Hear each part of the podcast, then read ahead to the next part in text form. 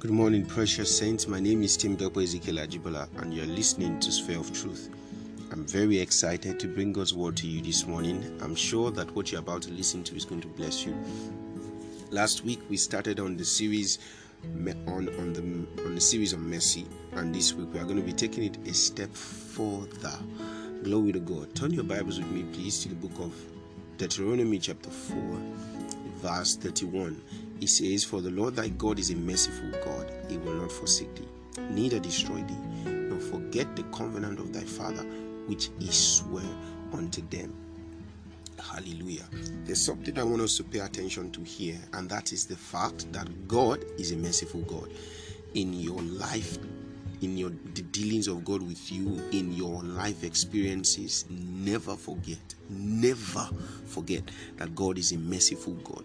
I mean the word translated mercy is the word hesed. It also means covenant. It also means um, loving kindness. It is who God is. When God was passing um, in the book of Exodus chapter 34 when he was passing and then proclaiming his name by Moses, he said, I'm a, uh, I'm a merciful God, receiving mercy for thousands. That is that is who God is. God is merciful. Even though the foundation of his throne is justice. Hallelujah. Even though the foundations of his throne is justice, he is still a merciful God. However, we need to understand how this mercy operates. How is God a God of justice and at the same time also a God of mercy? You know, I began to mention last week about how mercy prevails over judgment. I'll show you a couple of things, and then from there, we it should help us in our relating with God, knowing that no matter what happened, no matter how much the foundations is of justice, there is a mercy seat. The, the foundation of the throne is justice, but the throne itself, it's a mercy seat. Are we together? Yes, the throne itself, it's a mercy seat and then you see some things. Glory to God. Glory to God. Now I want to show you something quickly. Again, and that's the book of Psalm 102, verse 13. It says, For thou shalt arise and have mercy on Zion, for the time to favor has come. Here the set time has come. Two, number two thing to take note is that mercy works with time. Mercy works in time. See, why the devil did not have access to the mercy of God is because what he did was outside of time is sinned outside of time. One of the advantages man has is that he lives in time. So he he can access the mercy of God because mercy works with time. So over from the foundations, I mean from the time that that Adam and Eve sinned, we've seen the unraveling of God's mercies. I want you to turn your Bibles to the book of Exodus, chapter 25, verse 9.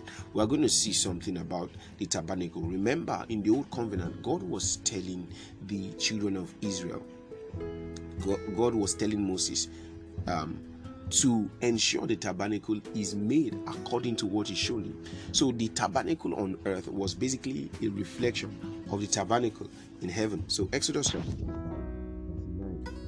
according to all that I showed you after the pattern of the tabernacle and the pattern of all the instruments thereof.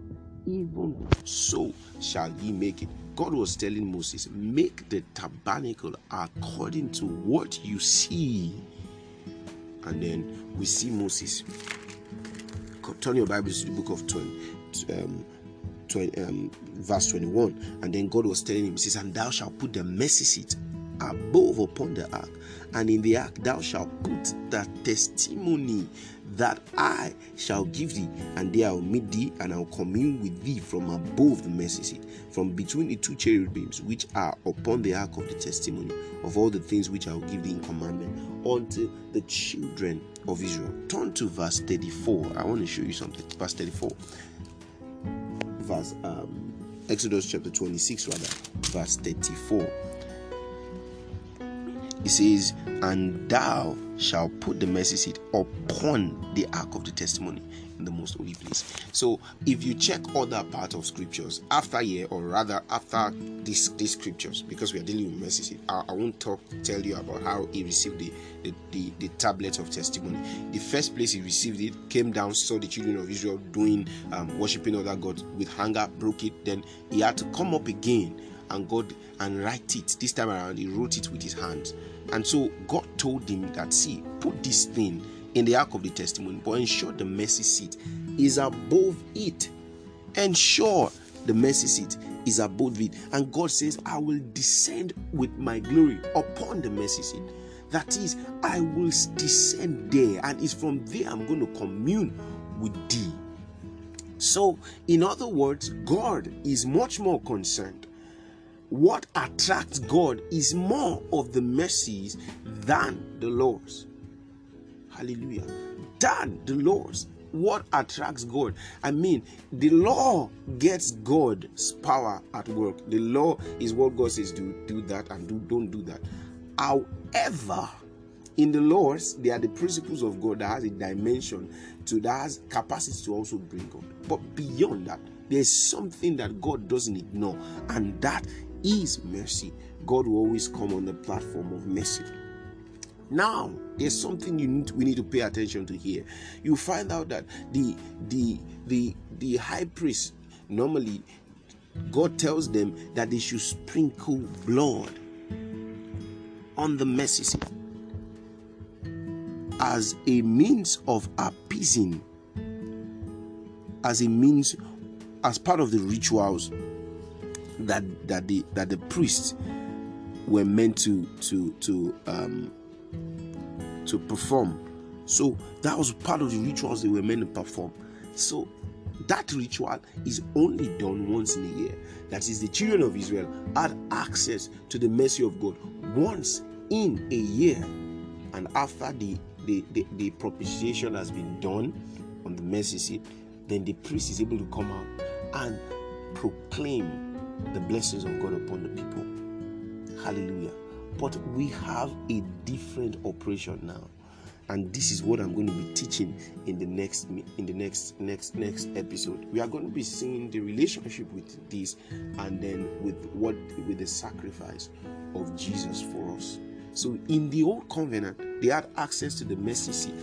Just one person had access to the mercy seat. The priest on the behalf of people.